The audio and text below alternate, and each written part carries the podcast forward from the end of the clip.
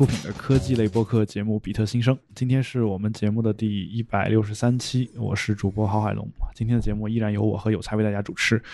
有才出来打个招呼。呃，先要在节目开篇时候和大家说一声这个抱歉，因为可能这段时间秋雨又比较多，然后我的话筒又受潮了。呃，嗯，除了换新硬件，我暂时也没有其他能解决，就是偶尔会出现的，比如说会有一些那个听众反馈说有这个单声道的情况，但是我大概细听了一下，那单声道情况应该就加起来不超过一分钟。呃，希望大家暂时能忍一下，因为我前面已经用吹风机把话筒吹了一下，但是具体的效果出来，我仍然不知道嘛。对，啊，对，然后就是呃。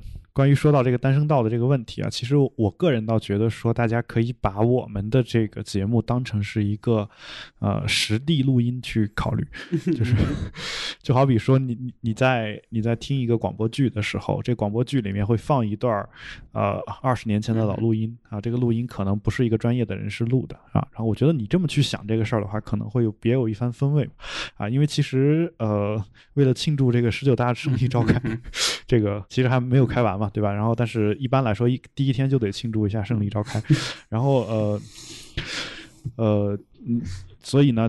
我们的录音可能会有各种各样的问题，大家就把这个当成是在此时此刻，在我们这样的一个环境下面的一个特殊的录音啊，把它存下来。许多年以后，当你听到我们的录音有各种各样的问题的时候呢，呃，我觉得这个东西本身是对我们现在这段历史的一个很忠实的记录。好吧，我我我我是这么去考虑这个问题。我仍然是就就就好比说到了某一个时间节点，我肯定会换一只麦嘛，对。对，好比说这个乔布斯说，呃，当你的这个 iPod 被贝壳划伤以后，你就有了一只独一无二的 iPod。OK，当我们的只有单声道的时候，你就有了一一个独一无二的这个博客节目。OK，然后呃。这周的节目应该我会在星期三午夜时分，大概十点或者什么时间就尽量早一点上传，因为上周我发现网易那边，我们现在在国内除了我们自己的这个平台和官网上，只在那个网易那边。存了一份嘛，那呃，我们自己这边审核的，我看呃后台还蛮快的，大概一个小时不到吧。但是网易那边，我上次上传的时候稍微注意了一下，大概花了四个多小时才节目正式可以这个点进去嘛。然后呃，这周的话估计会更夸张，所以说我尽量早一点，对。对你放了，有时候未必有用啊。就是当年我我我的那个。啊，顺便说一句，我们的另外一档节目《保持冷静》这个事儿确实是怪我啊。就是如果要怪的话，可能你得找到一个人嘛，你就怪我吧。因为确实最近时间又比较紧，然后也没有没有时间去做这个事儿啊。而艾瑞卡呢，他可能也乐得去放这个假，所以他一听到我我这边没时间呢，他自他那边自然就没时间了啊。他这个 他这个本身工作又比较忙，然后可能还要还要。去忙于各种呃约会，或者是有可能的约会，对吧？有这样的一些事儿啊存在，然后啊，所以那个节目的事儿呢，我简单说一下啊。然后还有一件事儿呢，啊，就正式进入话题之前，我还有一件事儿，就是啊，呃，应该在这周末我会去拍那个 Decade Graphic 那个照片哦，棒。然后对，然后就那我我的这一位摄影师呢，啊。呃，就是 Venti 老师啊，啊，其实其实是比我小，比我们小很多的一个刚刚刚毕业的一个姑娘嘛，然后她。他也对有才同学特别的感兴趣，说他希望能够拍到我们两个人录录播课啊啊，然后我觉得他肯定是有机会，呃，然后这个这周的话，我可能会本来原本计划的是我只拍我写写东西这个事儿啊，后来我发现这个计划特别的庞大，他甚至会给一些人去拍一个小故事，有时候啊，就这个跟跟不同的人这个情况不一样，对吧？呃，所以我考虑就是把录播课这个事儿呢，也简单的录个视频，简单。说一说，我觉得至于会不会就是你完成了我之前那个心愿嘛，就是想对着一个姑娘去写篇文章，就是啊，就是她坐在我这个旁边嘛，这个对啊，不错，这个我就是我妻子一直 坐在我旁边，OK，这个呃就是呃。其实其实一般来说，姑娘坐在旁边，你写文章也就是个假装写文章，这一般一般没有什么真的认认真真能写出文章来的这种情况啊。就是其实因为他说的也就是在假装录播课，但是其实。假装录播课这个事儿，呃，肯定是为了摆拍，为了照片或者怎么样。但是我我可能会有视频，就是留下，就是说一下这个播客的一个就是情况，包括我写东西的一个情况，作为一个记录吧。但这个记录什么时候能公布出来的，呃，我就不知道了啊。呃，我昨天在跟那个崇光老师聊，对吧？他是这个项目的发起人之一嘛。然后，呃，他让我。写两句话，就是可能一份会发在那个社交网络上，还有一份会发在他们的官网上。然后，呃，发在官网上那个我倒想的还挺简单的，但是真的发在社交网络上，就我怕自己的那个表演欲太强，然后没办法，就是很写的那种类似于那词叫怎么说，很这个 down to earth，很自然，对，自然，很接地气。然后。还是稍微想了那么一个多小时。难道 对那句？哎，我我我我很很认真的问一个问题：难道你不觉得接地气的东西表演的成分会更多吗？呃，这个东西就看怎么看，就是可能嗯话说多了，总总总在很多场景下面比较喜欢去做总结嘛。然后，呃，再加上这个这个整个 project 的这个名字，就是按十年的这样一个周期来算，然后总会把一些更嗯更大一点的这个主题放上去，然后就很难说。呃，就是要按他们那边希望我去表达的一些，比如说我拍摄的这个场景，然后拍摄时候的这个心情，然后啥之类的，就这个东西反而是更难用语言去总结出来的。对，嗯，就其实我今天今天刚好我也在。内部公司内部做了一个讲座啊，就是讲的其实就是关于怎么写文章的这件事儿，啊，当然更多的是偏那种呃畅销的那种运营的那种文章的写作啊。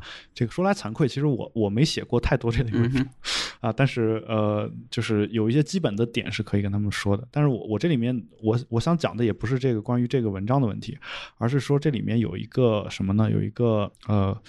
就是我们从事的这个职业的一个问题，就是如果我们从事的是教育的职业啊，那其实有有一部分我们建立在一个假假设前提上面，就是有一部分内容是可以复制的啊，就是我我我把我脑子里面的东西传授给你，这部分内容其实应该是可以复制的，对吧？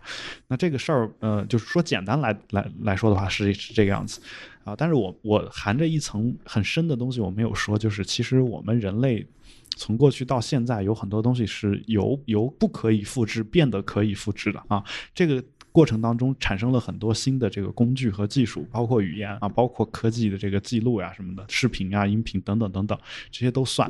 但是这些东西能记录的、能留下的东西。啊，其实只占我们所接触到的、我们所体会到的东西的一小部分啊，就是我的感觉啊，就是其实你比如说我我我想表达我对一个人的某种情绪，我可能一万句话都说不清楚这个事儿，嗯哼，就是因为。因为那个情绪是很难用语言直接去描述的啊，就而且你也很难用这个视频啊、音频啊去去描述。但如果你有了语言、有了视频又有了音频，你几个东西去结合的去描述一下，可能会更好。但是还是有一些东西没有表达。但当你把那个房产证交到你媳妇儿手那个手里的时候，我觉得她应该是懂的吧。没有，就我现在户口还在他们家。那 OK，OK，啊，嗯，没没关系，没关系。这个，呃，我的意思是什么呢？我的意思是，首先我我一直不觉得房子是一个很重要的，呃，就是东西。当然，就是它也没有那么强烈的这个需求。就是其实我们一直觉得是，呃，你非要把买房当成个事儿的话，它是一种呃。因为你你人民币是会贬值的嘛，就任何货币都会贬值啊，然后某些货币比其他货币更容易贬值，然后呃会有这样一个问题，那你你要么就去买比特币，对吧？但比特币这个东西本身的呃技术风险和金融风险还是有的，然后那你就可能得分散投资嘛。这分散投资你在国内可能也没什么，除了房子也没有什么特别好的这个办法，对吧？会有这样的一个嗯一个因素在里面吧。但我其实想说的是什么？我想说的是，嗯。呃，呃就关于他这个项目啊，我其实在里面也就前期的时候，我我我参与过一次会议，然后也 说过，在里面说了一些我的一些意见和建议啊。其实我我想说的是什么点呢？这个点其实是。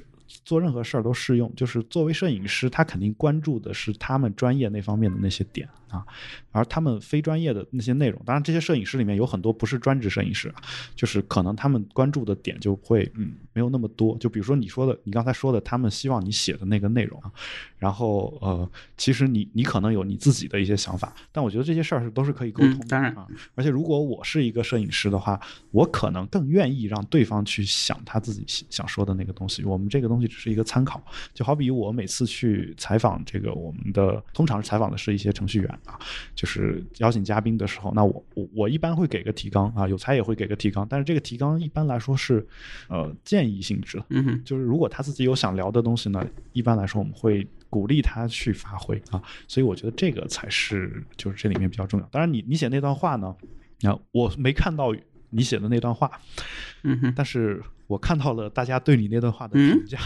那我没看到评价，对，嗯，好像就是好啊，是吗？对，也不是好评如潮，因为因为总因为我看到那个评价那个群里总共就三个人，然后我还不在里面，他们给我发了个截图，然后 他们都觉得写的很好，然后所以 承让了。其实其实是其实是我在跟我的摄影师沟通另一件事情，然后突然就有了这么一件事。OK，呃。那所以就是呃，希望希望就是这个项目能够顺利的进行吧。然后我也希望就是，因为我其实很很少，我相信有才也一样，就是或者说绝大多数人吧，几乎没有去想过十是以十年为周期的一个东西该怎么办，对吧？或者说呃，没有做过十年为周期的这样一个计划，不管这个计划多么简单啊，或者是复杂，那这个这种计划我们很少去做，因为十年对于一个人来说，这个实在是像一生一样漫长。所以，呃，就是当你在还没过的时候，你会想是像一生一样漫长，但其实你，嗯，你过去之后，可能又会觉得它是一瞬间的一个事儿啊。其实我现在一直在在做一个，虽然我还没有拍，但是我一直在想十年以后。对，我还把还把那个什么样，在这个计划里面，在上海的这个摄影师朋友帮我拍的照片，我挑了几张出来传给我妈，就按我能选到的最高清的尺寸，因为我怕。就是缺少我的高清图片，这个万一有一天突发意外什么的，至少在我的墓碑上还有张 看起来还不错的图片。对，嗯啊，这个一中国好像现在我我我没有去过这个 北京这种地方的这种比较重要的这种墓地，我不清楚啊，就是好像中国一般也不会把照片放在墓地上，是吧？嗯哼，就是。除了出殡的那一天，对吧？但我至少还想，呃，有一张看起来还不错的照片嘛。不过我还是觉得，觉得你还是放上吧，因为万一以后这个我们的听众想去祭拜 这个不是祭拜啊，就想去看看你的时候，这个呃，他他好好找啊。比如说我们在法国的时候找这个某一个重要的、著名的这个，呃，嗯，是应该是一个非常有名的一个文艺。片的导演是所有的文艺青年都会喜欢的一个人，叫塔可夫斯基。他的目的哈，这个。可是真不容易。对，就这件事情，我从前几年大概关注，嗯，知道不管是那个 Twitter 上，包括呃国内的新浪微博上，都有类似于叫“逝者如斯夫”呃这样一类的账号嘛，就是会有一些呃可能之前在互联网上还算活跃的这样一些人，或者说有这个家里人和这些账号的这个运营方或者是个人去联系，对吧？那他们会帮他们去。代发这个人生前做的一些事情，他的账号，然后也有可能他的遗愿清单这样的东西。然后我我一直很喜欢看这些账号的原因，是因为，嗯，就是人在生和死的那一瞬间都是最善良的嘛。对啊，然后有些东西可能就是会抛开所有物质的这个杂念，包括一些之前都呃。很多的欲望吧，然后我看这些账号看看了这些年下来，我一直很好奇，就为什么至少我自己有限的认知范围内，我没有看到一个很好的网站，或者说很好的做这种电子墓碑的展示性的这样的网站呢。我觉得如果有这样的项目的话，我我是愿意去付费的，因为。呃，既然我们天天口口声声说自己叫这个互联网的原住民，对吧？那包括可能以后，尤其是在国内这样的地方，其实现在也没有说真正有多少人能有墓碑，对吧？就一般是寄存在殡仪馆什么之类。那是吗？呃，我其实不太熟。我参加过几次，就是对这个流程还算熟悉了。就我知道，我参加过的都是进八宝山，所以好，好牛，好牛，就是都比较土葬在绝大部分一二线城市，就是已经呃基本上可以操作，但是会花特别多的钱。对你像上海这边，我我知道价格大概是嗯也是几万块一平米吧。对，嗯对，然后就是死也死不起嘛。然后那嗯，既然这样的情况，我觉得不如把电子墓碑弄得很漂亮，然后。让大家有一个可以去看他之前状态的这样一个地方。那我可能想到唯一和这个相接近的，就是比如说英文里面的这个 archive dot org，对吧？那可能这一类，那他不是说故意去这么做的，但是因为他所用的这个技术和他的这个出发点，就是说要为这个互联网去留下一份这个存档嘛，对吧？那但是对我们个体而言，我觉得，嗯。这这应该会是一个创业的好点子，对，要是有人愿意去做的话，我觉得至少对从我们这一代开始，或者再往后，应该有不少人愿意去交这个钱，去帮他去记录、去备份，然后等他，对吧？有些突发状况，或者说到了差不多那一天，然后把这些东西全都给剖出来，然后他家人也可以去看什么之类的，我觉得应该是不错吧，对吧？因为是这样，首先这个事儿是我我从三个角度来说一下啊。就第一个就是你说这个网站已经已经有了，只是说可能做的不是那么好。呃，没有，就是专门为了呃所有人全都能全都能用，就是全都能给钱去解决的问题，而只是对于某些很重要的人去做这样的事情，就是而不是对每一个普通人。在国内有没记错的话，是普通人也有啊，就国内可能没有，但是国外应该是有的。OK 啊，然后就是第二个维度，就是这个事儿其实本质上是一个金融，对对，当然。就是就金融的事儿啊，就是我我的我能想到的一个事儿就是说，因为你那个网站要永远的存续嘛，对吧？你要永远的存续，存续的话，你肯定得有一个相关的这个服务器的费用，或者是什么东西。然后你也你也肯定不太能接受，说我这个墓碑旁边还放俩广告。嗯，对对，当然，呃，对吧？这个其实可能也比较也还好，比如说放在一些更隐秘的位置，然后专门放。呃，和这个相关的广告嘛，对吧？啊，这个那这样吧，我我我死后那个真实的那个墓碑上可以接受广告招收。OK OK，所获收益都留给我的呃我的继承人，可以啊，啊，挺好的啊，挺好的，就是就只要不是这个酒店夜总会这种招商，我觉得都还是可以的啊。对啊，全都是接那种什么这个电线杆上的广告嘛。啊，就是临病梅毒，这个这个就是我有点受不了。万一我在阴间，这个对吧？呃，主主要说，我想说说的是什么呢？就是这个事儿其实本本质上它是一个金融的一个运作的机制。就是嗯，大家知道有一种有一种呃，这个其实简单来说就是说，你那个网站它应该是一个基金会，就跟跟诺贝尔奖一样。然后每年它的那个钱是哪儿来的？每年他那个钱是他的利息嘛，对吧？这个利息当然有些是这个定期，有些是活期，有一些是他们投资的一些项目，然后产生的一个收益。那如果有这么一个基金会，就是能像诺贝尔奖这个委员会管理的那么好的话啊，他们也可能管理的没那么好，但至少每年的这个收益是能拿得出来的，对吧？那你能？你就比如说，我们每个人交一笔钱，然后之后这个网站的维护就靠我们这一笔钱的利息去维护啊。然后这个利息是你你你用金融折现的办法折出来，就是说我我交这笔钱是可以，这个利息是可以到生生世世的，对吧？就是永远能存续下去，除非互联网死掉或者怎么怎么样。那就是这是一个金融的一个安排。但这个安排还有一个问题就是，嗯，啊。首先就是这个事儿，如果是私人公司做，然后大家不信任啊；如果政府做，大家可能更不信任啊。然后，呃，这个这里面是有有这么一个情况存在的。我先不说永垂不朽的事儿，因为没有什么能永垂不朽啊。因为你你你实实体的那个墓碑，多少年以后也会风化，也会消失掉啊。但是就是这个虚拟的墓碑，这个风险可能更大。然后第三个角度，就我刚刚说的三个角度，第三个角度就是就是我要说的这个，我在上面放放什么信息呢？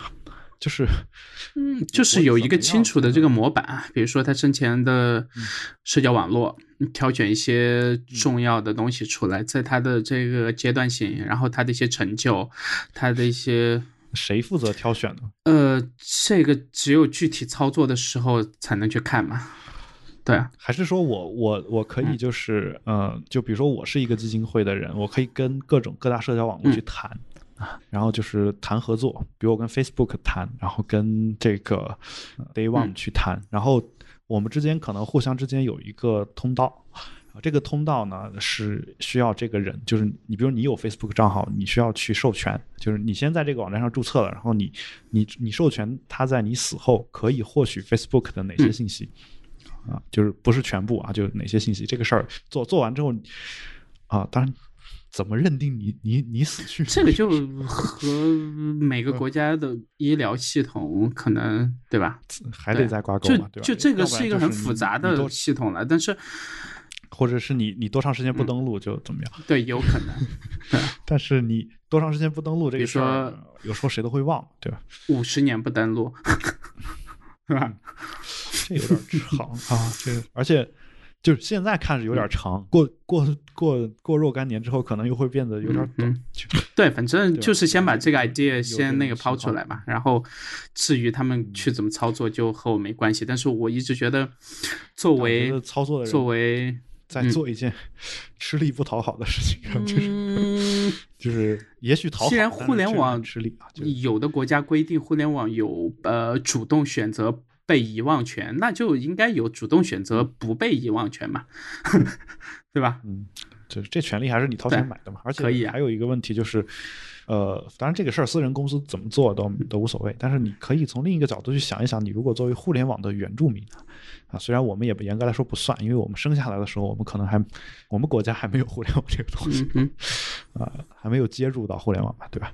呃，接入了吗？我们是呃，已经接入了，但是就很早嘛，接入，但是我们还没意识，但到现在有意识的时候，互联网在国内还是对吧？还是在很艰难的前进。对，我在想的就是说，其实我们为什么一定要按照啊？为什么一定要按那个？呃，怎么说呢？就按照我们真实世界的那个想法去做这个事儿呢？比如说，我们为什么一定还得有一个墓碑啊？如果要有的话，就是是不是不是说这个方便你死以后还有一些人恨你啊？什么方便他们去掘坟，或者说去这个翻旧账嘛？对吧？至少还能贴出一个这个链接，比如说呃。点进去，然后你把就写一段话，就那个海龙，我特别恨你，什么什么之类，然后在下面还能留评论吗？对我，我我个人是这么去想这件事儿的，就是其实呃，过去死去的人那么多，你你真正对其中多少人有感感兴趣呢？你你感兴趣的那些人，你是不是自己也会去挖这个东西？但是，所以你不感兴趣，不代表他们家人不想看到他，因为有些社交网络就是不是家人会去看的嘛。嗯，对，我的意思是这样的，就是主要是给家人和朋友。我们其他人其实互联网其实可能需要有一个，就是你说的 archive archive 那种网站，我觉得是不是可以把整个互联网都存在一个区块链上？然后一直在一直在往前走，然后等等我们的存储这些东西都没有问题的时候，可以去这么干。然后等需要做做这件事儿的时候，比如说你你的家人需要整理的时候，需要看你那些东西的时候，呃，这个区块链在设计的时候就可以涉及到，它可以比较好的、比较容易的找到每一个人他在过去在互联网上究竟做了什么。那那这个时候就是说，当我们没有这个想法的时候，比如说我的骨灰我就想撒撒向大海的时候，我是可以不去立这块碑的啊。但是如果真的有一个这个潜水人员，他有高超的技术，能从大海里面把我这骨灰一点一点拼出来，那就是他的一个事情啊。但我我我所要做的就是只是说让这个东西有一个记录啊，只是说呃呃，就是首先这个当然也是一个比较理想化的东西，其次的话还存在一个隐私问题，就是你。嗯，你的你的继承人有没有继承你的隐私？嗯哼，就就对这个事儿，东西可能就更复杂了。但我现在主要想的是怎么解决我自己的问题嘛，而且我就我就在想，嗯。死之前，我应该会把邮箱的转发、自动回复，包括 IFTTT 这一类的东西全部都设置好。然后，就是我永远都活在互联网上，我我真的就是永垂不朽，天天天天起来，你还能看到我的账号在在问这个早安，然后天天到睡觉时间会有一次这个晚安，然后可能呃你给我发一份邮件，我这边还会给你回什么这个谢谢什么之类这种东西，然后我就会把它一次性全部设置好，在我头脑还清醒的时候。嗯，你是不是提前录二百期播客，然后每周还放？这个只能找其他人去帮忙解决嘛。但是如果呃自动化的过程好一点的话，应该也可以。对，你也可以设好自动。对，但是那个听起来也挺瘆人的吧？嗯，甚至可以根据你的这个语音做一个人工智能出来，然后它根据你生前写过的东西，模拟出一个真实的你，然后每天在网上还还发点录音啥的。对，就是和那个《三体》包括很多科幻片里面讲的一样嘛。那人的身体其实并不重要嘛，对吧？就是你的这个意识和你的这个头脑。嗯。好，那我其实这个也是我们今天的第一个话题啊，就是关于隐私的这个事儿。然后这里面还有一个事儿，就是关于非现金货币的一个事儿。呃，所谓非现金货币。有一些是比较大家都都认可的啊，就比如说像黄金，对吧？这也算非现金货币。然后这种东西肯定是归继承人所有嘛。还有一些是这样的，就比如说我死了以后，比特币该归谁？这玩意儿，对对，这个东西现在在法律上，呃，我看了一下，我查了一下，专门呃，基本上全都是缺失的。你真的需要去那个这个东西不需要有找律师去打官司，可能有这个平台会给出你。这个具体的密钥或者是其他的一些相关的东西，但是基本上目前没有任何法律有跟进嘛？对，对我我我的感觉是，这个打赢了你你也继承不了我的比特币，就这种感觉，就是因为它的加密机制在这儿摆着。就如果能被你很很容易的攻破的话，那早就被别人攻破了。那你唯一的办法就是你在生前的时候就就就把这些密码呀什么的去做一个安排。对，但是你生前安排的话，这事儿其实又有时候啊，有我说的是有些情况可能也存在一个信任的问题嘛。像我跟我妻子互相信任，我可能提前就把。把密码分成好几份，然后告诉他分别在什么地方，然后呃，这个就是等等到真的我有那一天的话，那他他直接可以去这些地方找到。但是有些人可能对他自己妻子都不是那么信任，嗯哼，对吧？然后那那他可能甚至有些人的比特币存在脑钱包里面啊，说这个东西没人偷偷得走啊，你万一你明天摔一跤，然后大脑健忘什么都忘了呢？对，包括一些充值卡呀，然后，呃，我们的支付宝、微信、PayPal 等等这些东西，很少应该有人会把这些账号和密码都告诉自己的这个家人吧？至少我没见过，可能有。对，就是呃，如果像支付宝啊、银行这些东西还好说，就是如果这个东西是你的，那银行那边会有记录。那就是在在没有密码的情况下，只要能确定你已经死了，那这些东西是可以有办法交到你的继承人手上的，对吧？因为它的加密和这个货币本身是分开的。但是我就在想，有没有更就是不需要让家人再去经历一次那个痛苦的过程的这个方式嘛？嗯，对，就是包括就是如果如果我们在做节目一开始想到的那些呃和数字。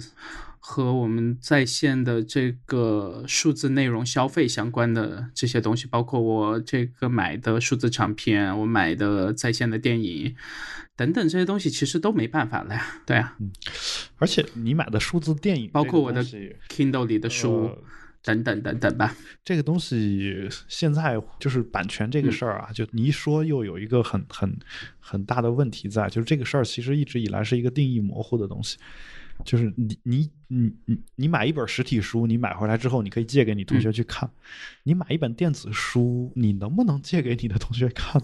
你只能借实体。就只能借实体嘛，对吧？然后，所以就是你的那个东西是属于你的，还是属于那台设备的，还是属于你在那台设备上登录的那个？对这个争论，其实从千禧年那年开始，一直到现在，一直都有嘛。呃，再加上这些年，因为在线的这个 streaming。这些东西慢慢起来以后，其实就是让人去拥有的感觉是越来越少了，而且很多人，包括我自己偏激进的这一派，我也会觉得说，呃，我可能不太需要太强的那个拥有感，对吧？那可能我真的，呃，需要的时候，我会想其他办法去解决，而不是说去。嗯，抗拒这个潮流嘛，但是仍然现在看来，有些东西在一些极端的，比如说突发死亡和意外这种情况下面，确实实体的这个优势还是在那儿的。对，而且就是呃，其实它那些东西，如果你不不存在继承的问题，我倒觉得也无所谓。就是就是，比如说我，我觉得我赤条条来，赤条条走，可能也也没什么问题，对吧？就是呃，嗯，就好比说我之前。之前买票去电影院看电影，现在我相当于买票我在网上看电影，就是基本上就是个买票的问题嘛。那但我看完之后，可能当时这个片子就不属于我了，或者说过一段时间这个片子如果我不续费或者不怎么样，就它就不属于我了嘛，对吧？这或者说从来也没有属于过我，我拥有的只是在那儿那个时刻观看那部片子的权利，对吧？呃，那呃这个事儿其实对我来说可能。可能是够的，就就就好比说，你以后想再针对这个片子再做一些事儿，比如说我想写一篇论文，是写这一部电影的，或者我写一篇文章影评，或者说我这个电影里面有一某一个桥段特别适合于我教英语，啊，我需要再重新看一下。那因为我之前那一次花钱买的是它的观看权，所以我只能再次花钱再次去买这个观看权，就就去看就行。如果你你的消费意识是这样的，并且这个价格合理的话，那我觉得本身也没什么问题啊。那。呃，只是说，当我就是如果你这么去思考问题的话，我我买了一部片子，我下载到我电脑里面啊，首先就是这个片子它就属于我了嘛，然后就是呃，它属于我又如何呢？它存在我电脑上和存在服务器上区别是是什么？就是就是它虽然虽然不用我再掏钱在看的时候再掏钱，但是它存在我电脑上其实占着我的硬盘的空间，它这个硬盘的空间难道说一点儿这个价值都没有？嗯哼。我觉得对于一个就是我就是对于我们这种就经常用电脑的人来说，其实电脑的硬盘空间本身也是很宝贵的资源。其实你本来如果没有那片子的话，你可以反复的用，但是一旦有那个片子存在那儿的时候，那一块的空间相当于永久的就划给了一个你在未来的某一时刻有可能想要看的东西。对，而且像我现在，呃，在用在线的去做完整备份的这样一个人，用了这几年，我就在想，我死以后我的那些备份。而且有些东西还挺重要的嘛，那我们去考古，对那些备份就 就他还会帮我保留吗？还是说我需要提供一份死亡声明才会帮我销毁呢？还是说会有其他处理方式？所以说好多东西就嗯。呃，可能还是处于一个转型期。你的父母或者你你的继承人，他知道这件事儿？呃，至少我现在家里人是没有人知道，而且这些东西全都需要翻墙，需要这个，需要那个，可能需要的技术上的去接触到这个东西，可能是远超于绝大部分在国内的朋友的想象的嘛。对，可能对他们还挺麻烦的。但是那几 TB 的东西，那也是我的财产，对啊。嗯，但是 我就不知道到时候那个东西，我我我，它能算我的财产吗？还是说我要怎么去把它销毁掉呢？还是怎么样？我到现在也找不到任何解决办法。对。理论上讲，你不续费应该就要销毁了。嗯，不一定啊，不一定。嗯，这个这个东西，从雅虎，包括前段时间那个美国那个专门做信用卡，包括那些的一个第三方的外包机构叫什么？Ecofax 还是叫啥名字来着？然后不是泄露了大概呃一半左右的美国人的很多数据嘛。那其实很多人已经把那个信用卡给消掉了，或者说其他一些，但是仍然这个数据库里面会保留它的，比如说那个 security 的这个号码，包括一些其他，就是会特别夸张的一个数据库。然后基本上所有人可以只只要你想，在美国可以去办所有人这个名义下的。绝大部分的东西，不管是虚拟还是信用卡，这东西其实这个问题这些年从爆发出来的这个频率和幅度来看，已经是一个很重要的问题。但是我不知道这为什么到现在连美国这种在互联网的立法方面偏激进的这样一个地方，仍然没有太多这方面的推进，或者说推进的速度偏慢。嗯，因为没办法，就是。其实互联网这个东西本身，它的创新也是一个爆炸式的一个创新，就是我觉得就是会有这个问题，而且还有一个点啊，就是我刚刚想说的，就是其实如果你的东西都存在云端。就这个事儿，你还得考虑这个云端是谁提供的啊？就如果我们每一个人，就如果比如说，我们可以想象未来我们大部分东西就是有实际意义的这种记录的东西，可能都在都在互联网上，对吧？就哪怕你只要电脑联网了，可能我们就可以认为你是在互联网上。那如果我们把这个东西都存在云上以后，这个云如果是被国家控制的，那那就其实存在一种可能性啊，就是这个一九八四的这种修改历史的可能性就完全存在了。嗯哼。就他可以随随时随地的去想办法改变云上的东西嘛，啊，如果他因为密码问题进入不了你那个系统，他可以直接删掉，对吧？就这个事儿就没发生过啊。那我后后代学历史的时候，他讲到这一块的时候，说我我在网上找不着资料，对吧？那其实其实你就相当于说，其实我们现在就可以说整个在经历这个过程嘛。从某种对你比如说程度上来讲，你比如说我我我是某一个国家的统治者。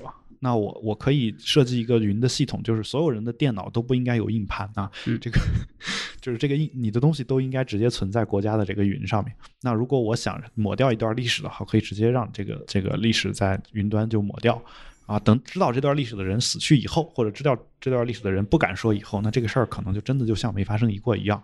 甚至我可以去修改人的进化啊，比如说我就在这里面写这个国家就是我创创造出来的，我就是。我就是这个地方的第一个唯一的一个人啊，或者世界就是我创造出来，我就是你们的唯一的神啊，就是嗯，所有的人都不是生物啊，他是人人工制品啊，等等等等，都都可以去这么去去说啊，就相当于我可以在进化论和神创论之外，我再出现一种新的神创论，这个可能都没有人会有证据去反驳他，因为我已经找找不到那些就是之前。存在网上那些东西，有这个问题，所以我我在想这一个事儿，就是首先就这个事儿，嗯，还是我刚刚说的啊，因为最最近其实所谓的区块链这个东西比较热，呃，我就在想啊，就如果如果有一个东西是能存下来，就完全不可修改，嗯哼，就是哪怕你要修改，你你也会留下修改的记录，修改的记录是修改之前和修改之后的内容都会有。如果我们的网是这么一个东西的话，而不是被一个中心化的东西拿在手上的一个东西的话，那我觉得说我们可以放心的把我们都交给交给云，交给互联网。呃，然后 Google Docs 是吧？Google Docs，但它也可以做假嘛？对吧？它 Google Docs 也不是一个去中心化的一个区块链嘛？对吧？它其实还是掌握在 Google 手上。对我这我这是一个梗嘛？看。你在讽刺某些人啊？OK，对，当然这个话题就很大，但是我仍然希望就是，嗯，比如说像北欧那种偏，呃，该怎么叫他们？社会偏高福利国家，社会资本主义嘛。对，我不知道社会主义该怎么叫，就叫 OK。呃，对，然后就是偏北欧那种，在这方面比较激进的地方，我觉得应该先可以帮我们去做做实验，因为从这个人口数量和人口素质上来讲，他们做实验的成本都不算太高嘛，对吧？那可以先在这上面去去试试看了，因为可能在中美这样的地方去做的话，这个成本就会比较高一点。对，那嗯嗯，但是就是说，嗯，你也说了啊，就是从总体素质上来讲，那边人可能更呃，不能说人不分，至少是受过高等高等教育好坏嘛，就是人口素质更就受平均素质至少呃，受过教育的程度可能更好一点啊，或者说在我们旧有的这个对人的这个嗯，就是教育程度的理解当中，他们算做的比较好的一些嗯。人。就平均来说啊，就平不是说每一个，呃，这这有一个问题，就是有可能出来的这个机制就是只适用于这部分人。嗯就是，OK，其实在，在你在做实验的时候，有无数次的这种问题，就是当你要把一个小局域范围内适适用的东西推广到一个更大范围的时候，你你你如果不考虑这两个群体的差异，就会有问题。但是，一旦考虑了差异，可能原来那个东西就没没办法做了，没办法用。OK，就是比如说在实验室，我只能用这个小白鼠，但真正要把一些药品或者这类的同样的实验方式放到人身上，可能就会采取完全不同的这个措施嘛。这我懂，但是仍然就好就好比，呃嗯，它是一个偏社会和法律上的这个实践嘛。对，那那那至少他们那边这些年做的这类的实践，我觉得还蛮多的。所以说，呃，如果我们暂时做不到，至少知道有一天，如果我们自己的人改变了，是可以做到的，至少还能看到希望。但是如果一直都没有人去实践的话，我觉得可能会有点慢。对，可能会有点慢，可能会有一天真的被互联网这个给反噬掉一部分人性。这样，对我人性是什么？人人性就是我我如此有自信的用所有的，在一个在上海这样一个纯无现金的世界里面去生存的这样一个人，突然有一天进到一家二十四小时便利店，他告诉我，嗯，他们的整个的这个收银系统就那个停电了，或者是完全失去网络了，然后只收现金，连卡都刷不了。我说，呃，那我很渴，嗯，这个有任何办法可以解决吗？然后我发现完全就没有任何办法。当然有办法了，就你可以把钱转给收银员，然后对吧但是你知道有一些店是不允许这样来操作的嘛？对哦，对，然后那要是有这样能操作的店，那那应该是没问题。但是我仍然需要说把钱转到卡上，然后去卡里边，然后去提现那我其实对。我其实有一个问题啊，就是当然你说的这是嗯。局部的嘛，那理论上讲，现在如果互联网不存在了，我们都得失业，嗯哼，就是就对吧？我不会失业啊，我我觉得我还可以做其他很多事情嘛。对，但就我的意思就是说，如果你的嗯技能、主要技能是在在，就假设你你主要技能是做一个程序员或者是互嗯联网程序员，那你你互联网不存在，你就会失业。呃，我对这个觉得我仍然不会失业，可能性只是不会像现在过得那么有趣，或者说用其他什么词，对，我不知道，但是我确实挺难想象的。会受到影响。对当然当然好比说现在，现在这个我们这个世界突然电这个东西不存在了，嗯哼，对吧？就有有这个问题嘛？这其实有一些地方局部的已经有这个问题，嗯对吧？比如台湾地个震，然后或者是反个核电啥的，这个突然就没电了，嗯，怎么办？就对用爱发电嘛。对，不管用不用爱，这个我我其实一直以来在想一个问题，就是我我们很很多时候在担心一些事儿，这个我们担心的这些事儿和这个世界上突然停了电，或者是突然没了网，这两件事情相比，哪哪个事儿发生的可能性会更高一点？嗯，还是说差不多是同一？是同一性质的，我觉得，因为我们只能去假设这些最坏的情况嘛，然后只能在最坏的情况的假设下去做最好的准备，对吧？这个就是人类嘛。但是同时，呃，人类又很难去所谓的居危思安，呃，居安思危，对吧？居居安思危，嗯这个在《三体里面，它其实也有呃讲到。而之所以《三体》里面很多桥段如此的让人信服的原因，就是因为我我们都在那本书里面看到了自己的这个人性，而且我作为人类。我站在那个位置，我也会那样去选择，就是就是会在一些极端的情况下，会会把一些之前的这个英雄看成之后的这个垃圾，或者说从很支持一个人到很反对一个人，可能只是几年时间的变化。就是人类是很善变的，对，而且这就是人性。而且他书里面其实到现在很多点还是挺值得有的时候去深思的，比如说那这个生存是宇宙的第一这个法则是吧？然后是吗？我觉得还应该还是至少到目前为止，在我们还没办法做什么意识呃交接，比如说把人类的意识输到这个电脑，或者呃所谓的 AI，包括这一类的东西还没有到一个成熟的程度之前，我觉得只要我们的肉体还需要生存，那它就是我们最重要的事情。就是你天天想着去外太空去哪儿去哪儿，但是你接下来可能就要想你中午吃外卖可能会吃什么。对啊，好吧，我我的感觉是这样这样这样的啊，就是但我从我个人角度讲，你说居安思危这个事儿啊，我思考过，发现也没什么 其实有有有很多人，很多人可能很多人当然是没思考过啊，但我觉得人家活得也挺幸福的，因为毕竟全中国没电或者全中国没网这个事儿啊，虽然发生的可能性越来越高了，但是。但是也也就是在我看来，它还算一个比较低的可能性嘛，对吧？然后呃呃，就是可能活得也挺好。但是有一些人可能跟我一样，就是你你想过，然后该怎么办？根本没到那个时间，你根本想不到办法。嗯哼，就所以，我我现在基本上一个，你可以说这是犬儒也好，或者不负责任也好，玩世不恭也好啊。但其实我觉得我本身是有理想的，但是我在追理想之余，追求理想之余。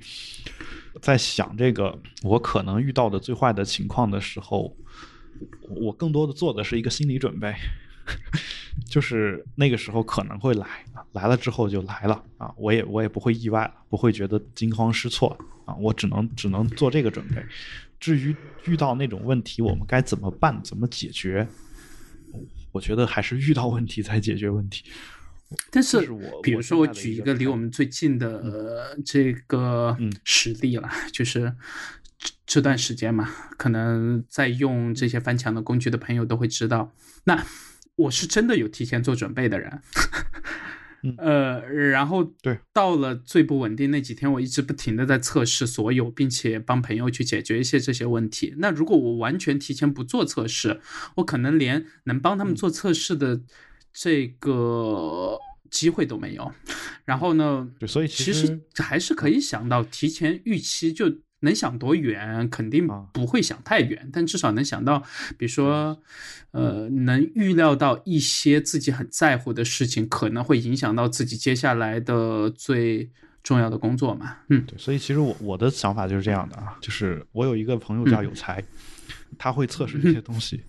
所以我就不用去管这个事儿了，到时候大不了给他打个电话，就是就是当然当然就是说，万一我真打电话联系不到你，或者有这个问题存在的话，那我可能会有一个后备的方案，这个方案可能会是非常复杂的、非常难的啊。但是这个这个方案就到那个时刻的时候，你就自然就会用啊。比如说我我可能这边还有办法接到卫星网络上面去，对吧？那。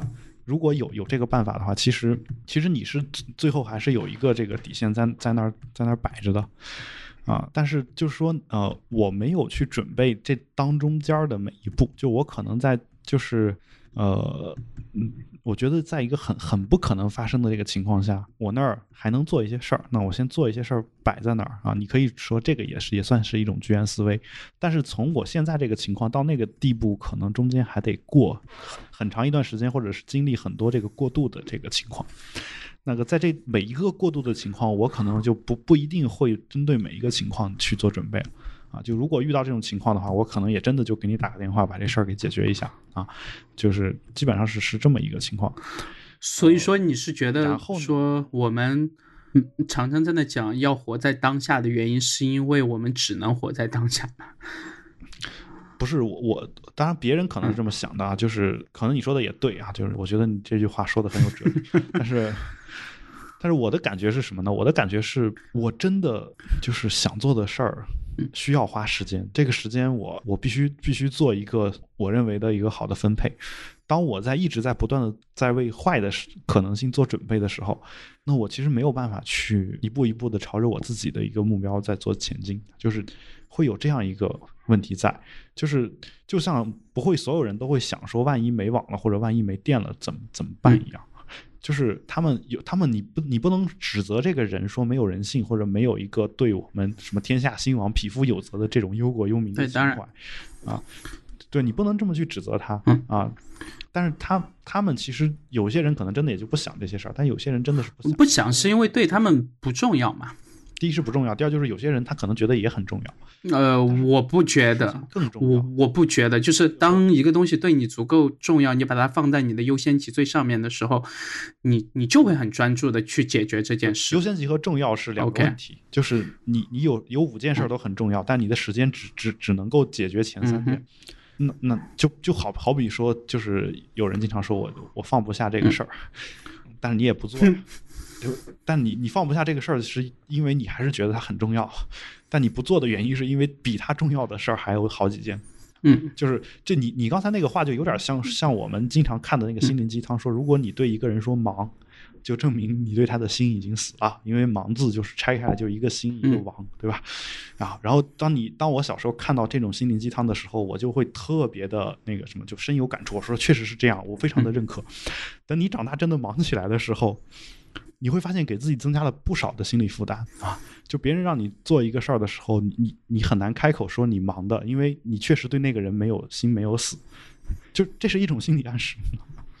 就是我，我对那个那个人没有死心，所以我不不好意思对他说忙啊。最后的结果就是，我本来已经严重的缺乏休息时间，但我依然要帮助他完成他请求我办的事情，或者说我我该跟他见面，我依然要见面，等等等等，会有这样的一些情况存在啊。但是后来就好多了，后来我发现其实这个在我看来仍然是你的优先级的问题啊。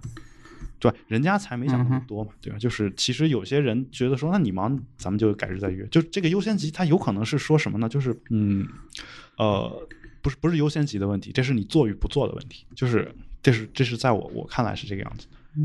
就是你你你会觉得说说这个事儿，就我们假定你你能有效工作的时间是八个小时，那你只能。比如每件事情需要两个小时，那你只能做四四件事儿，你你撑死了，你做不到第五件，你做到第五件，你可能就牺牲你的。没有，我工作啊，工作是一件事情，我只干这一件，其他时间全部放到工作时间之外，就其他事情都不重要，全部。我没有说微微观的事情，我就和那个生活啊什么相关的事情全部扔开。对，我的意思就是说，我的意思就是说，嗯，其实这里面有很多很复杂的东西在啊，就它不是说我。我有时候你真的很忙，但比如说你今天忙，然后你明天就就有时间了，咱们可以约明天，对吧？但是如果你你你你又不好意思说你忙的话，那可能你就今天累死。但是其实“忙”这个词我一直不知道是什么意思，就是在一个人还不知道他的寿命之前，他怎么知道他有多忙？就是你，如果你你能活到两百岁。你永远不会说自己忙，至少在现在的这个时间的概念和工作的，就是这个你活到两百岁，我我对你要求工作的效率要求还是一样的。嗯哼，然后就是我作为个体，我就会把我自己的时间给这个呃相对会拉长很多嘛。对，然后然后就是你会觉得说你，比如说你明天明天就要死了啊，但你不知道这件事儿。假设哈，假设就是你不知道这件事儿，那你今天。你今天你其实就理论上讲说，我明天就去世了，那我其实嗯，其实是我可以更加努力工作，我也可以想选择干什么就干什么嘛，对吧？这个也也没有什么太，其实一般来说，你到这个时候呢，就是能真正负责任的人已经非常少了嘛，对吧？但如果你不知道这件事儿，那其实你依然会去去。做你该做的事情，就跟跟正常的情况是。但是有些就是优先级还是可以排得出来的。比如说我在任何情况下，嗯，都会，嗯，呃，就越忙的时候，我看到家里打来电话，我就会不管就放下手头所有事情去接电话，就是。你会知道有些事情对你就是比你手头的工作还要重要嘛？就是这些优先级，你就提前要去排这个东西本身是本身是跟文化有关系嘛，就跟你的家庭文化也有关系啊。就你这么说的话，那有一些人他家里他他从小就父母虐待他，好不容易从家里逃出来了，然后这个时候他发现父父亲给他打过来一个电话，他可能也也就直接掐了，嗯也就直接掐了。但我说的其实不是这种事儿，嗯。我我说的是你刚才那句话给大家造成的心理，这个这这只是我自己的选择啊，就是大家爱怎么干，还是接着去做你自己的选择，对，就和我无关。就是其实我我觉得这个人对我很重要，但是我却没有，就是没有接他的电话。我假设啊，假设这件事儿是这样的，就是我却没有接到他的电话，因为我太忙了。这时候我会很自责、很内疚。然后你你给我的感觉就是你上来说这事儿这人对你没那么重要，嗯 然后我我又没有办法辩驳啊，就是你明白那种感觉吗，嗯就是就好比说嗯这个联网这件事儿对你来说不重要，这事儿其实很打击人。就有些人他联网确实很重要，但是但是他可能就是疲他的工作已经疲于奔奔命了，然后他真的就比如说我今天下午六点钟下班，理论上讲我还有。还有十几个小时的，那还有几个小时的时间到睡觉的时候，但是我累的真的是什么事儿都不想做，啊，然后这个时候你你去苛责说，如果你不去想想办法去做翻墙这件事儿的话，说明这件事儿对你不重要，这个话你不觉得会有点残忍？我不觉得，就是站在我的角度，如果这件东西嗯你靠它吃饭，而且就是你的所有的知识点，所有的这些东西都需要靠真正的互联网来解决的话，它就是和你的饭同样重要的东西。那你你可以嗯不吃饭吗？你可以不睡觉吗？那你不行的话，你也不能不做这件事情嘛，还有同等对但是重要。你你你话说回来，你吃饭和睡觉也是要花时间的，对呀、就一样的，嗯一样的。就你你对你来说，吃饭和睡觉那就去花这个和联网哪件事儿更重要？不，我嗯就问一下，这三件事儿哪件事儿更重要？嗯，只要还能活着，我觉得吃就是正常的活着，吃饭、吃饭、肯定吃饭睡喝觉吃喝这些东西，我都可以就是从简，就是普普通通，嗯呃，最普通。但他是他不能不我占你的不能接受我自己，比如说去用百度，或者是对吧？所以说标准还是不太一样。愿意为了你愿意为了不用百度而献身吗？OK，对，所以说这个生存还是我的意思是什么呢？第一重要。我的意思就是说，呃，我们正常说的生存是第一重嗯要，其实你你你把生存这事儿看简单了，就是你会觉得生相对的就是死，嗯。但是在我看来，生和死之间有无数 还有生不如死嘛？对啊，就是无数个过嗯渡状态。当我的我今天努力的工作，我其实也许我今天不努力工作，我依然可以活着，对吧？但是你难道我今天努力工作这个事儿，对我现在活着这件事儿情事情一点贡献度都没有？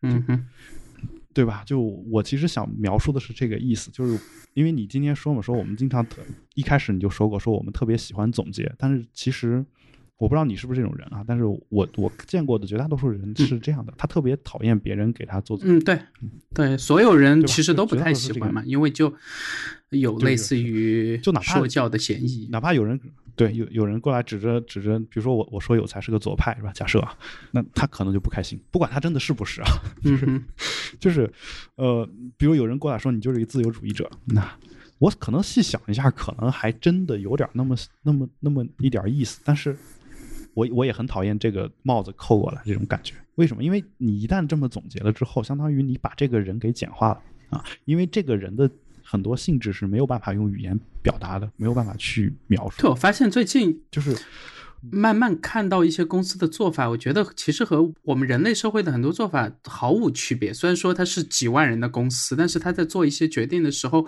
也是会和人一样的感情用事和也不算愚蠢吧，但是就是会。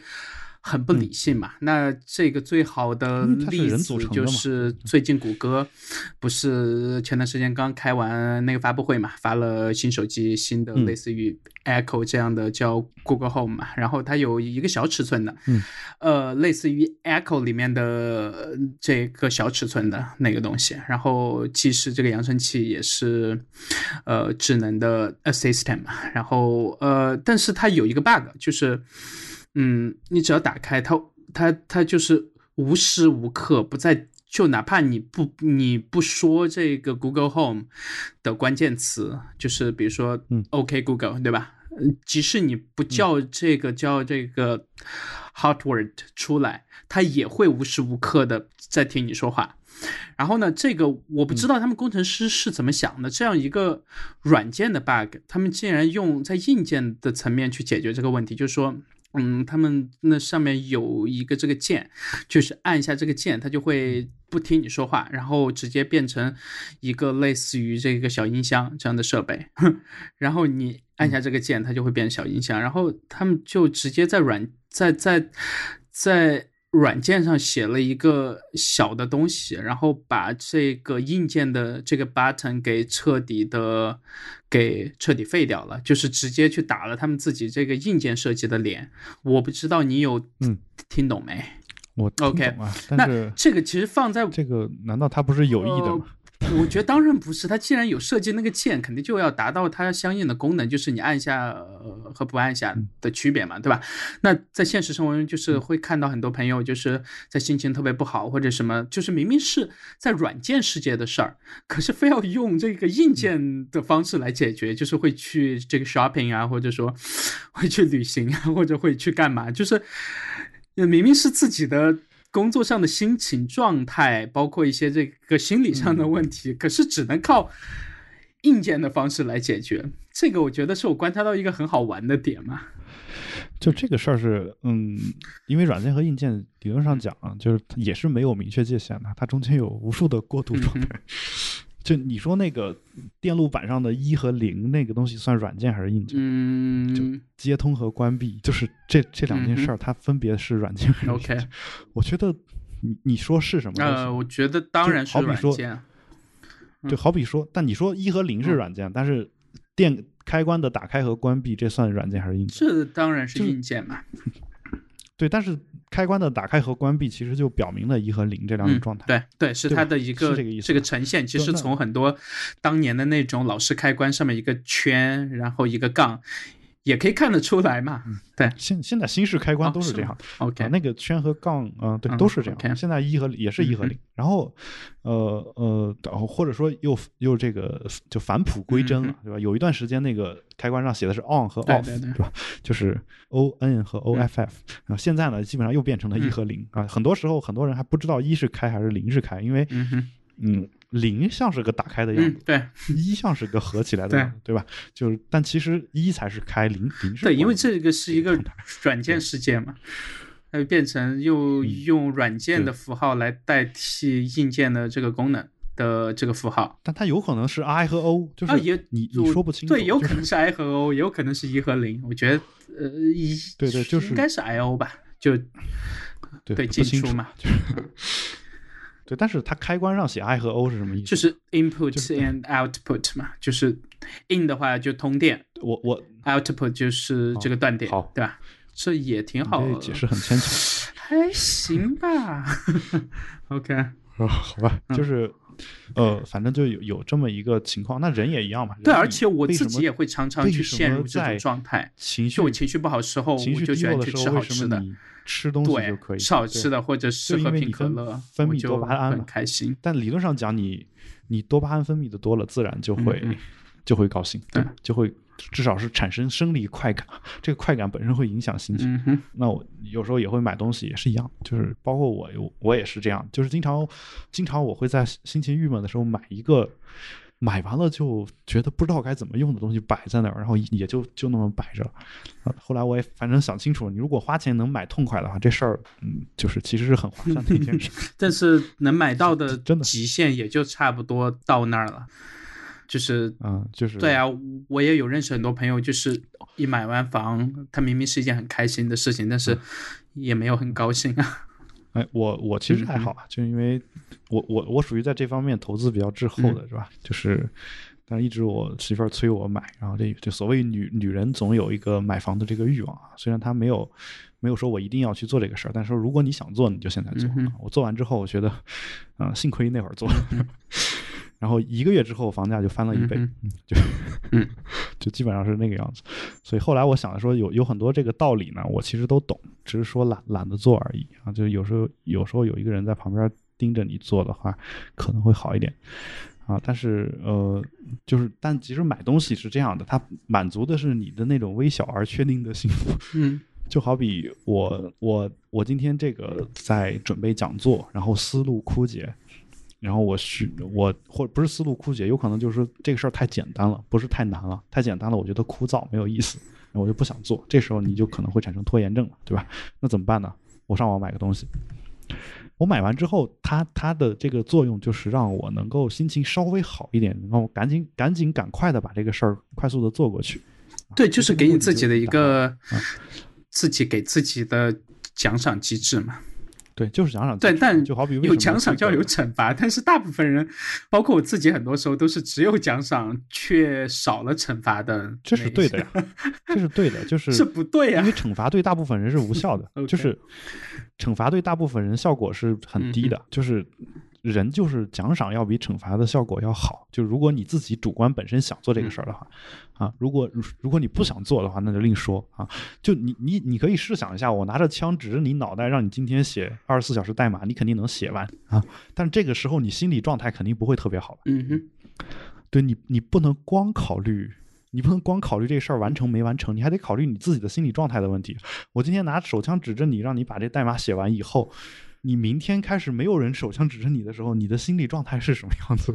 嗯，就是这个事儿对你之后的生活会有很严重的影响啊。但是如果说我你今天代码写完，我给你二十万，嗯哼，那你你可能写完，你明天心情会特别特别好。嗯，然后你再有人，嗯嗯，他不会影响到你后续的。会啊，就。但如如你不管是拿枪还是给二十万，我都会考虑第二天就辞职换工作，因为我觉得这个老板是神经病啊！不是老板啊，就是我的意思是说，你现在不是本身也在写代码吗？对吧？那你也要挣钱嘛，对吧？你那有可能，我比如我是你半夜有个歹徒跳到你屋子里面，就拿枪逼着你说，你从现在开始给我写一个什么什么东西，那嗯一样的道理嘛，就是。就是他，他对这个情绪、这个低谷啊什么的，啊，包括你对未来的这个情绪的影响啊什么的，我觉得都会有影响。就是其实，其实这个一般来说，正面激励会比负面激励要好，而且效果好得多。嗯，这个在国内外的家庭教育的差异出来的结果，我觉得我是倾向于赞同的。对。嗯，对，然后呃不，而且我我我其实我这个话呢，只限定在我还没有想想过这个教育的问题啊，就是我这个话其实现在只限定在就是对个人的自己对自己的这个 OK 啊，就因为你自己骗不了自己啊，就是或者说自己能骗自己，但是你其实不不太愿意骗自己，OK，也不排除有人愿意骗的，就没有啊，我觉得所有人都常常在骗自己吧。就在你比如说真的想完成这个工作的情况下啊，然后你你去设计这个机制的时候，可能是奖励要比惩罚要更好一点，而你没法惩罚自己，你自己对自己下不去手，你嗯哼，能下得去手吗？嗯，看什么惩罚方式吧，反正人欺骗自己的，在心理学上的一个很好的这个例子就是，你永远想不起自己具体长什么样嘛，对吧？嗯，就还有比如说你你这个。我见过一些人怎么惩罚，这这事儿很很难弄嘛。就比如说，直接自残，就拿刀划胳膊这种事儿，确实能给他带来效率的提高。我见过这种人，就我初中就见过。但是你你不觉得这事儿就很危险吗？是是很危险，就而且这个这个惩罚力度很有可能会越来越重。你明白我的意思吗？就是我我今天在胳膊上随便轻轻的划三道，明天我可能就割断动脉血管。嗯这。这都有可能啊。Anyway，呃，我的感觉，这个话题就先聊到这吧，就跑的还挺远的。呃，你会买新的 Kindle Oasis 吗？就第二代？啊，那你不买？我还以为我就用来看书，我就用来看书，就是然后不是所有人都是买来看书的，你这话说的。但是就是对我我的意思就是现在那个完全够用啊，就够用和好用不一样，就跟现在还有很多人用 iPhone 五、iPhone 四 S，我还见到有人在用，他就对他来讲是够用的。但是对我你让他换到 iPhone 八以后，整个的体验和感觉会会差很多嘛？就花钱是买体验，这个或者换 Kindle 这个东西跟跟。就是至少现在，我觉得 Kindle 和手机还没法比啊。就是嗯，Kindle 这在我代与代之间的差异。去年换 Kindle SS 的时候，我也这么想的。就之前不管是那个 Voyage 还是那个是啊 Paper White，但是你得考虑一个问题，重量轻那么多，然后呃那个薄，然后最主要是轻吧，然后有这个实体的翻页键，其实包括屏幕的素质好好很多，其实有挺大区别，而且而且今年加入了对 Audible 这个电子书，那目前只支持有这个 Audible 服务的地区嘛。对吧？那就包括我这代的 Kindle Oasis 都是自带蓝牙的，只是被呃那个亚马逊那边一直选择性的这个屏蔽掉了嘛，就把这个功能。但是到今年会在后面的一个固件里面会把这个功能。给我这代给放出来。那第二代 OSS 已经。一出来就带了这个，呃，其实还蛮好的。我看了一下参数，听电子书大概能听二十二十多个小时。看那个电量和是否是那个三 G 版本嘛，那就是二十到三十个小时之间的一个时间。我觉得就是会让自己的其他数码产品的这个电量压力会小很多。因为我平时干这种事情，那当然是用手机来干，对吧？要听这个电子书，要听什么？但是如果呃，Kindle 自己能干的话，我就放在后面，然后就用嗯那个蓝牙耳机听或者什么，然后它不会影响到我已有的数码产品的电量，而且 Kindle 的电池一直都还不错，对吧？那我还嗯挺期待这个功能的。对，于我挺多存了蛮多英文书都没时间看的，就希望能有时间把一些故事性偏强一点的先听完吧，然后可能不那么强的就还是需要去读嘛。对。嗯哼，好吧，但我其实我一直就是，嗯，因为我现在还没有完全摆脱纸质书，而且有些书它没，而且我告诉你，这个防水这个东西，嗯啊，对我来说不对，我就从来没有，我一直都想有这样一个，就是当然我现在这这边站着洗澡，我没有这个浴缸嘛，但如果有浴缸泡在，你想躺在浴缸里，对，然后就躺在那，然后。看着小说那种感觉，应该应该你是会享受生活的。我我可能还没挣到那个钱，我觉得我还是站着洗，那也不需要多少钱吧？嗯，对，嗯。但然后我我的感觉，它占地方，对。然后北京这个换房子，寸土寸金。嗯，换房子。然后等我这教，我应该学一学这个许村老师，花花一一挣够别墅的首付，就先付个首付。然后就一分钱都没有，然后呃，但我的意思是说，我其实因为没有摆脱纸质书，Kindle 现在这一代对我来说，它的那个呃。重量已经能够让我在地铁上看两个小时书，手上没有任何感觉。OK，那我觉得已经已经对我来说已经够了，因为它再轻也也是没有任何感觉。它它这个重量也是差不多这个感觉。那我觉得就没必要再去换。呃，然后纸质书其实又翻起来又又比 Kindle 本身又麻烦的多很多。所以纸质书如果你还能看的话，我现在这代设备对我来说，呃，其实已经非常够用了。嗯，所以嗯。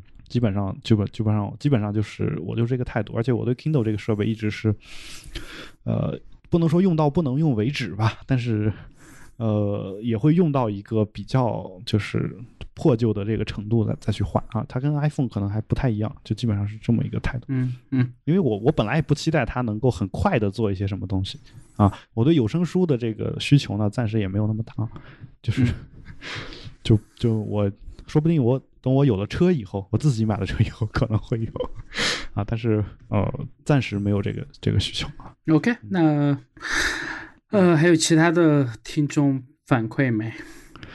其他的倒没，就我这边是没有没有收到吧。然后就大概就就这些吧。OK，那那我们今天今天这期就聊到这儿。好。